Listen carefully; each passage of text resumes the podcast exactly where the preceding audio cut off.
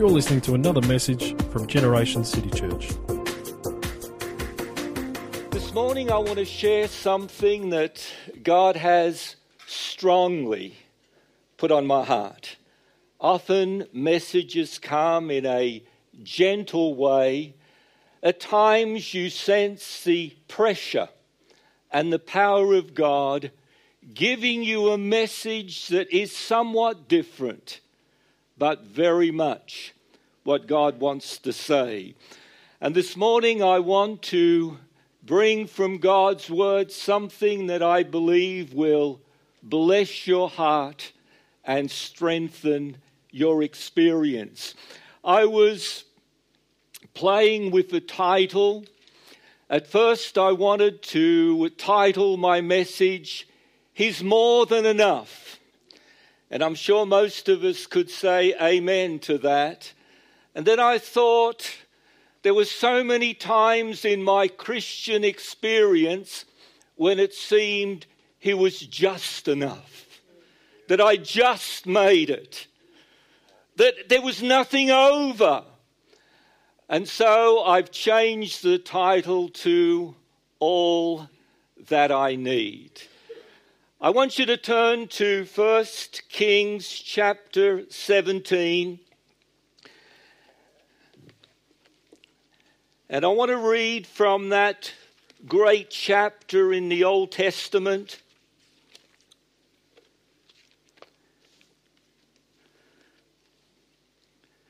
And Elijah the Tishbite of the inhabitants of Gilead said to Ahab, as the Lord God of Israel lives, before whom I stand, there shall not be dew or rain these years except at my word.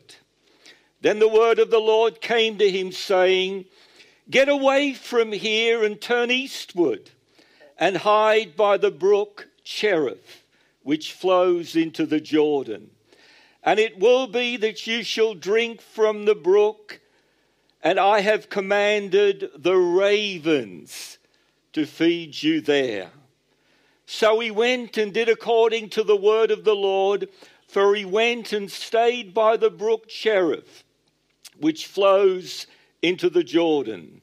The ravens brought him bread and meat in the morning, and bread and meat in the evening and he drank from the brook.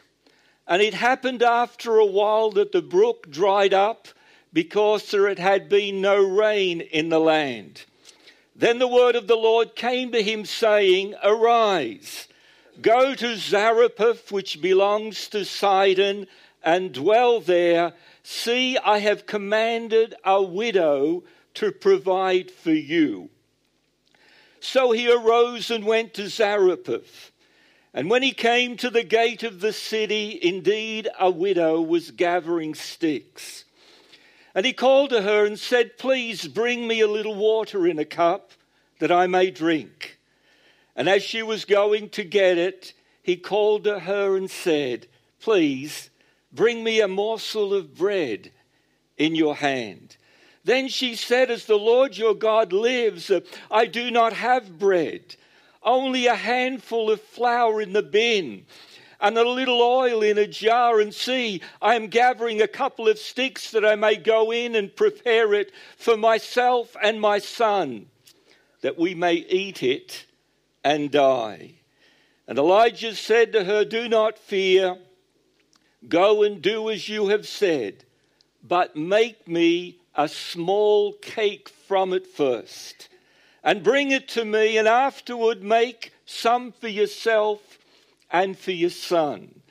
For thus says the Lord God of Israel the bin of flour shall not be used up, nor shall the jar of oil run dry until the day the Lord sends rain on the earth. So she went away and did according to the word of Elijah. And she and her and he and her household ate for many days. The bin of flour was not used up, nor did the jar of oil run dry, according to the word of the Lord which he spoke by Elijah. I think we'll leave it there.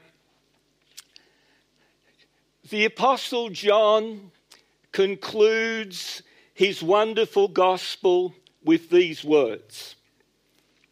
He says, And there are also many other things that Jesus did, which, if they were written one by one, I suppose that even the world itself could not contain the books that would be written.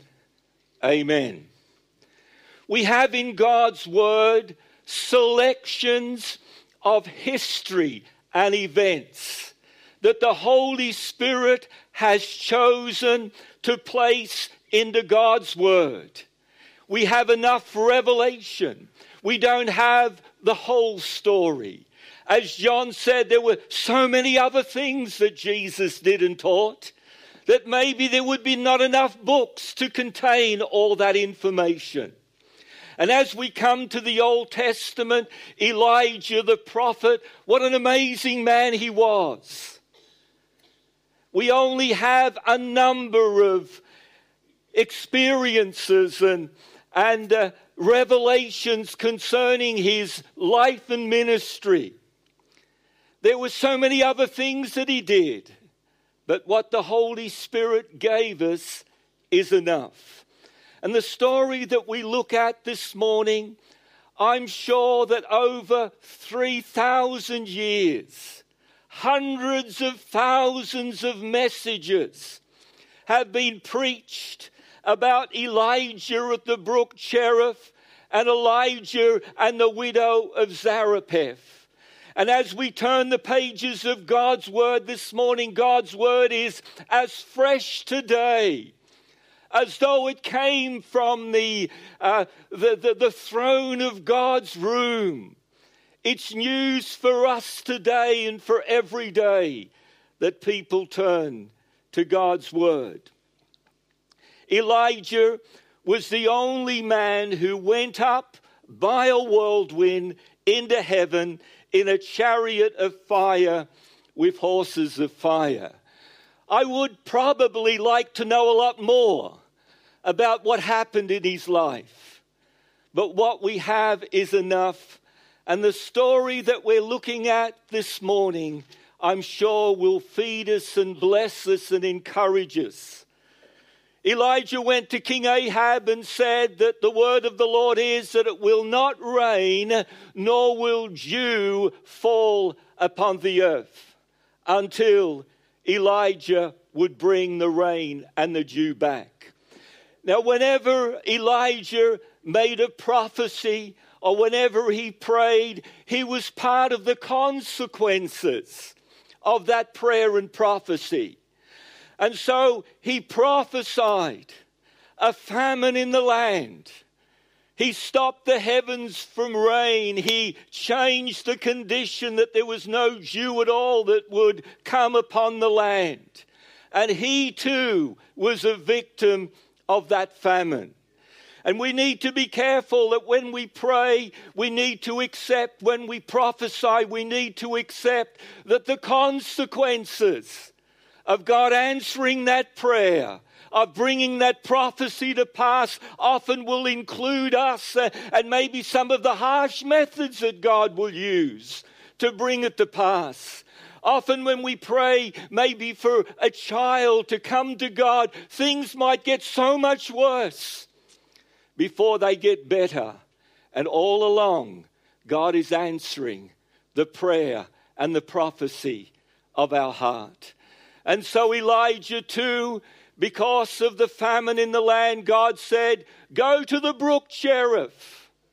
Cherith means a severing, a cutting apart, and refers to the ravine through which the brook flowed. And God said, You go there, and I will sustain you.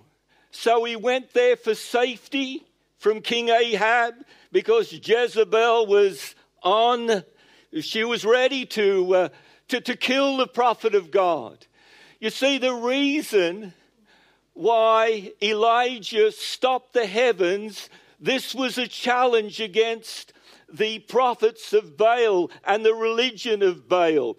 King Ahab mar- married Jezebel, who introduced pluralism into Israel's worship. Alongside the worship of Jehovah, the worship of Baal was promoted. Baal was the god of fertility, the god of rain, uh, he was the God of the increase of the crops. Uh, and uh, she set aside the high places uh, which were to be for the worship of God, for the worship of Baal, and she killed the prophets of God. And so, the very source of power that Baal had, Elijah prophesied the power of God and stopped the heavens and there was nothing that Baal or the prophets of Baal could do. And so she was after him. She wanted to kill him. And so God sent him to the brook Cherith. There he had safety. There he had seclusion. He needed time aside. He needed time with God. He needed time to refresh. He needed time to get direction, for what he had done to the land was enormous. He knew the consequences of it. And then he needed time for sustenance.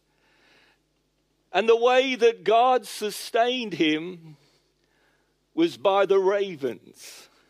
He was waited upon by these birds with their black tuxedos. And every morning and every evening they would come and they would bring him meat and bread. They looked after the prophet of Baal. Now you might think to yourself, that's a rather strange way of God looking after the prophet. But do you realize that the ravens are the next most intelligent animals next to primates? Right? You've got the monkeys that are pretty clever. Next to the monkeys, you get the ravens. A lot of people don't realize that. And uh, the ravens were a remarkable bird. And uh, let me tell you a few things about them. They could mimic, they could almost copy any sound, and sometimes you could teach them to talk better than you can teach parrots. They're masters of accessing and hiding food. At times, they would work in groups where one group would cause a distraction while the others got hold of the food and ran with it. They would pretend to hide food in a certain location, but actually hide it in another. If they came across a dead possum or beaver, and they couldn't penetrate the thick skin, they would make the sound of wolves. And the wolves would come, prepare the meal for them. They would get the tender pieces. And if the wolves didn't come, they would fly to where they knew they were. And they would be able to direct the wolves back to the carcass they were masters at finding food. They were able to communicate. They were able, with their beaks, to point to what they wanted, with their body language, to tell the others what to do. They loved to play. They made toys. They entertained themselves. They ate seeds, fruit, fish, and meat. And probably most of the food that they brought Elijah was stolen from the king's court. They could get away with it. This was not criminal, they were birds. And sometimes you think that he was eating carrion or dead meat. No, he was well looked after. You see, God's word is credible. You know, when he said that I'll get the ravens to feed you, they had the ability. If God's word said, I'll get the sparrows to do it, I think we'd have some questions. It's like with Jonah and the whale that, uh, you know, we're told a great fish swallowed Jonah. And there's evidence that a fish is capable and people are, are capable to live for some hours in the belly of a great fish. And so God's word's credible. God didn't say that a sardine would swallow Elijah. God's word's always credible, and these wonderful ravens that would come with, with Elijah's supply, and Elijah then maybe would point, I enjoyed that lamb the other day. Can you get me some more? All right, he was well looked after. He had the brook Cherith that, that flowed with fresh water.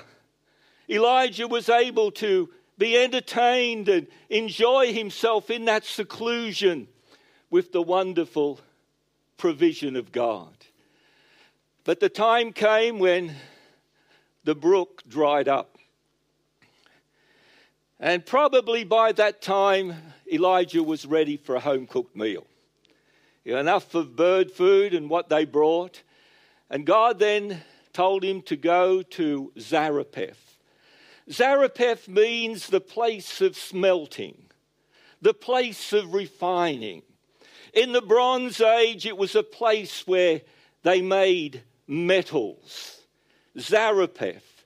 And God told him to go to Zarephath, and God knew that there would be a lady there that would supply him with food. And so he went, and we read the story, and it's a heartbreaking story where, where this poor widow's out there.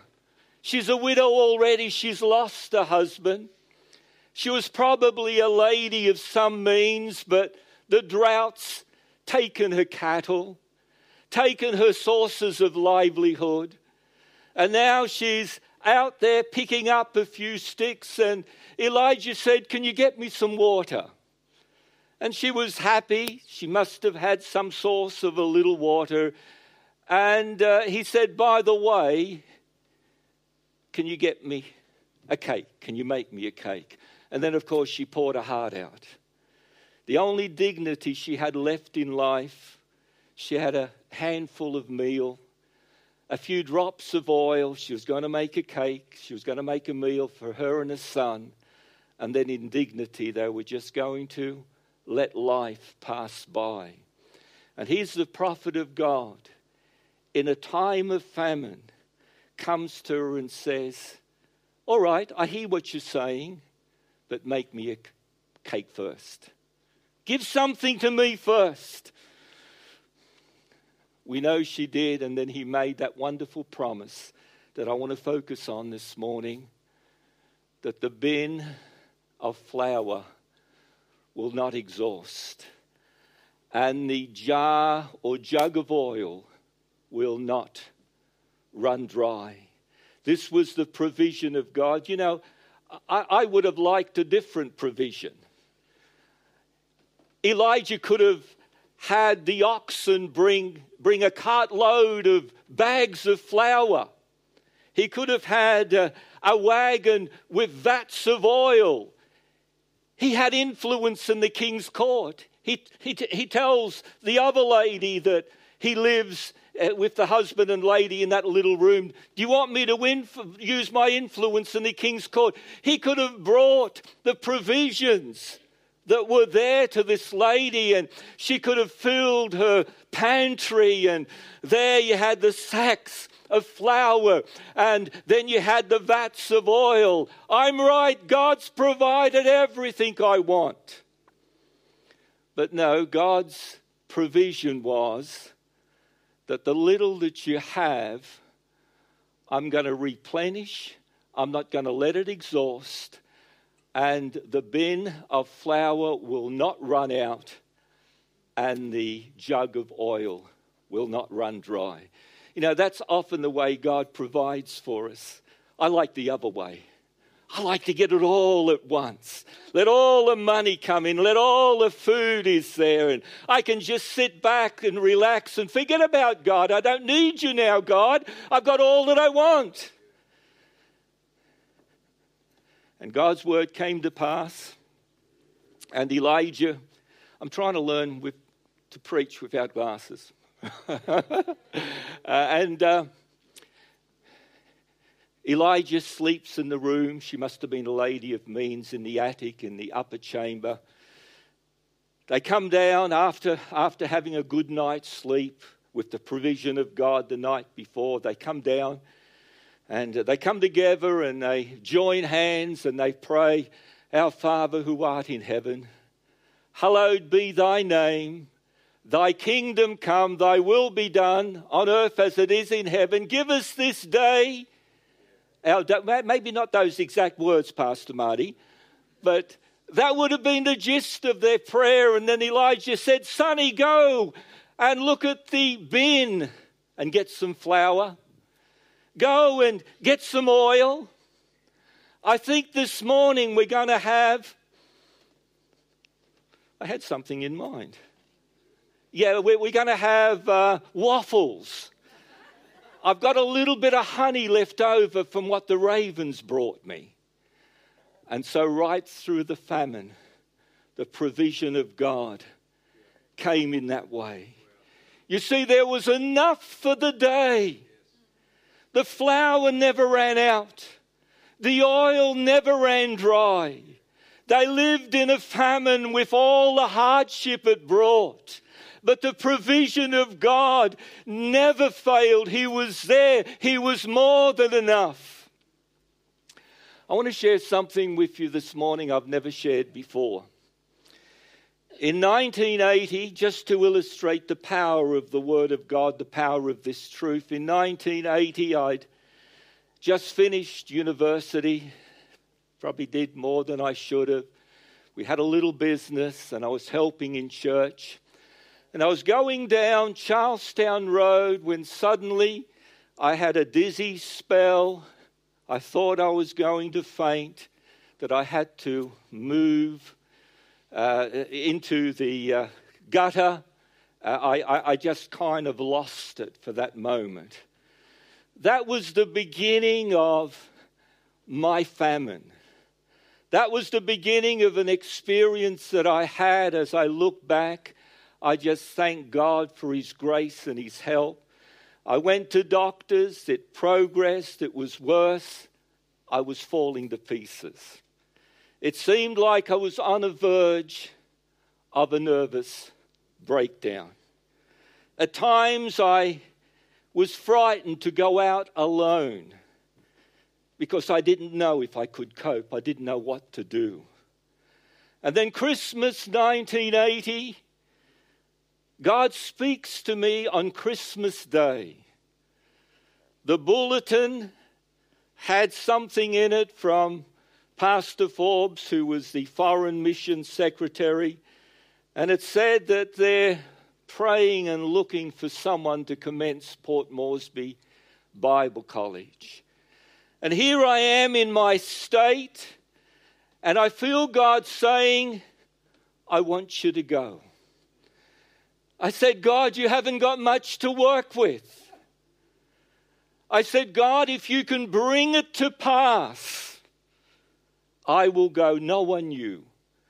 I had medication from doctors, only family knew, no one else knew what I was going through. And I, and, and I thought, the missions department's not going to accept me because of the medication I'm on. But God, if He calls, he prepares the way, He opens the door. And in six or seven months, we were in Papua New Guinea. Here I am in this state that I can barely cope with life, I can barely make it during each day. And I'm thrown into a situation to commence an advanced English level Bible college in that nation. And we go to Hayfield, and in Hayfield, we get some field orientation. We had no premises, there was no curriculum. I didn't know the language or the pidgin language. I had so little, and yet that's where God placed me. And I found that at times I barely made it. At times at night I I, my, my mind would be just so racing. And, and I just thank God that I got through that day. And then we came to uh, uh, Port Moresby, and we, we had no facilities. We had a little A framed home, and we lived upstairs and downstairs. There were just a few little rooms, and that became the kitchen for Port Moresby Bible College. Next to the house, there was a little roofed meeting area where they were trying to establish a church. And so we used that for classrooms. Upstairs, there was a little veranda that you could barely move in that I enclosed, and that was the office. We had nothing, we had no students, we had no curriculum, I had no experience, and we commenced what God called us to. I want to tell you that even though I almost died some of those days, the bread, the meal, the flour, which represents strength, never ran out. The oil, the anointing, the ability of God never ran dry. But I was not in a situation where I was flying high and I was coping. I wasn't. But God was with me. And He took me out of a situation that probably I brought upon myself and put me into a situation, a hotbed of stress. I didn't fully understand the culture. Their worldview was different from mine. And each day, at the end of the day, I'd try to run to get rid of the stress. I'd go to bed and I couldn't sleep for hours as my mind. No one knew, only the family and God. But you know, the flour never ran out, and the oil never ran dry. Pastor Arden, you've been in ministry more than all of us. You've known God longer than all of us. Has the flour ever run out? Has the oil ever run dry? No, this is the way God works. Often He takes us in, into a situation of famine. It might be illness. It might be where a, a child is wayward. It might be financial. Whatever it is, He promises enough. Let me change. Uh, let me change the title. He is more than enough. I could have reached out and got more, it was there. But I just took what I was able and got through to the next day. You know, God, in wonderful ways, provided for Elijah and then brought us into this miraculous situation. And, you know, sometimes we wonder at God's ways. I remember once, you know, God provides. Uh, in Papua New Guinea, milk was very expensive. There's no dairy industry, it's all imported.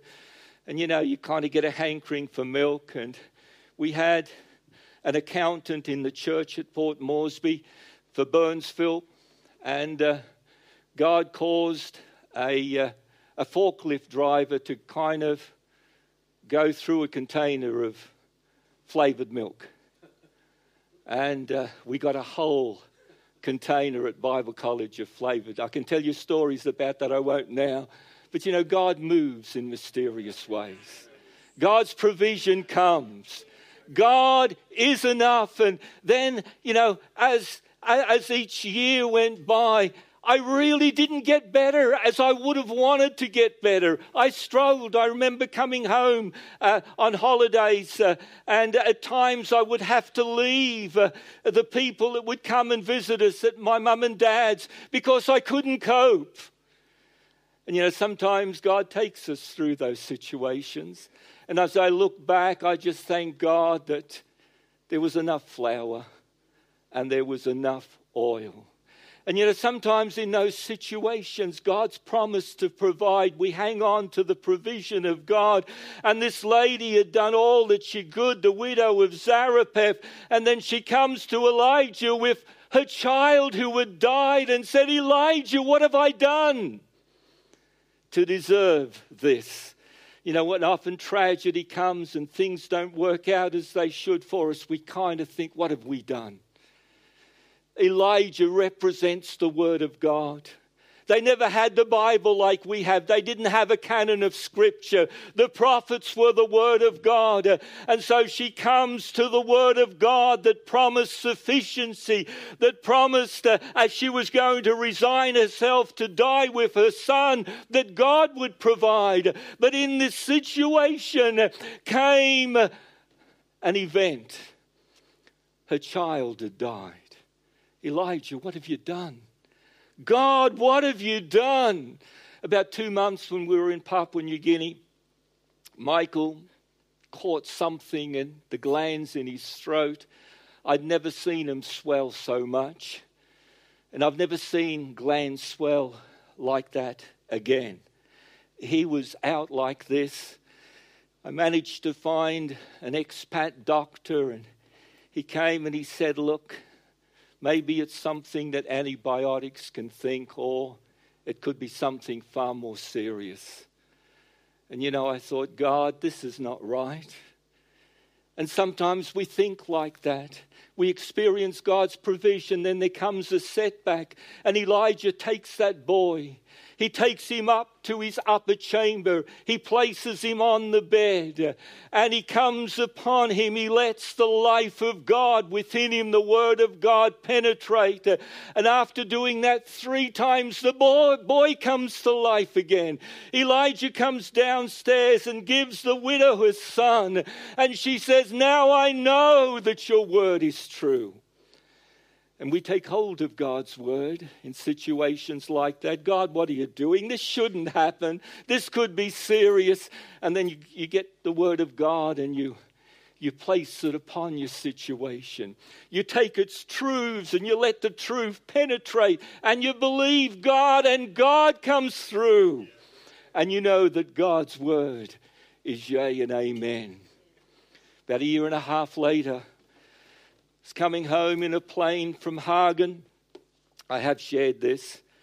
And uh, there for a conference or something. And, and you had terrific weather conditions. And if you want to get from one side to the other side, Port Moresby's on this side, Hagen's on the other. You've got a mountain range, and when it's cloudy, the planes don't fly by instruments so much, they fly more by sight. And we're on this plane returning home, and he's spending hours in the sky. He can't find the gap, he can't find where he's got to go through. If he doesn't go through there, he's going to hit the mountains. And we had a few ladies on board that were catering for the conference, and they got hysterical. They were crying, Jesus, save us, help. And, you know, that doesn't help the atmosphere. you know, you're there uh, you're, you're wondering. And, and then I looked outside the window, and as thick cloud as it was, it seemed only meters away, there was another aeroplane. I mentioned that to the pilot later. He said, I had no knowledge. And I thought, well, God, I know we've all got to go sometimes. Maybe this is it. But once again, you realize that there's a call of God, there's a work of God upon your life. And I, I you, you, what, what can you do? You've got to resign yourself. This may be it. But God, once again, the power of His word covers us and comes upon us, uh, and He fulfills the promises He has made. And I had one other experience which I'll share quickly. I had a this is probably six months, and the church, he had a lot to do with this one. I got malaria in a very serious way. You feel like your body's falling to pieces, you're hot, you're cold, your brain's gone funny. You know, some missionaries chase their, chase their wives with axes and the wives know what's going on. You know, you kind of, your, your brain, and, and, nothing seemed to work. The fans, Fansidar I was taking, big, do- I just wasn't, and, and, and the church knew they wanted to send my parents over, and the church prayed. And I got out of it. But you see, life's just not no problems at all. Life's opportunities for God to work and the power of God to manifest Himself. the wonder of God, and God never failed. And I want to say, Pastor Marty, the bin of flour will not fail. The jug of oil will not run dry. Pastor Margot, I say the same the bin of flour will never run out. The jar of oil will remain. I've missed your preaching. You know, I can't preach like Pastor Margot. She's got that relationship way of preaching, of getting all these things. I can never do that. I've missed that. Praise God. Pastor Joel, the meal, the flour will never run out, and the oil will never run dry. And I say that to all of us today. I want you to turn to your neighbor and say, uh, The bin of oil will not fail. Say it to someone. Believe it. Turn around and say to the other neighbor, the jug of oil will not fail, will not run dry. He's all we need. No, He is more than enough. And I found through life, as I look back on that, I never received healing, but slowly I got better God's way. In some ways, my preference would have been total healing, but I wouldn't have experienced the power of God's word as it brought me through. You know, David said these words, and with these I close. I haven't spoken on all that I had notes, but I didn't feel to this morning. But you know, in Psalm 37 and verse 25, David says, I have been young. You know, you young people need to realize that we older people were young once. and now I'm old, yet I have not seen the righteous forsaken, nor his descendants begging bread. That's the power of God's word. That's the might, that's the wonder of God's word. That's the revelation God has given us that when He saved us, He didn't leave us to ourselves, but He placed us into the sea of His provision and His care. And sometimes that includes famines, sometimes that includes the unexpected her son died, but it gives opportunity for God to show you the greatness of his power. Amen. Thank you, Pastor Joel.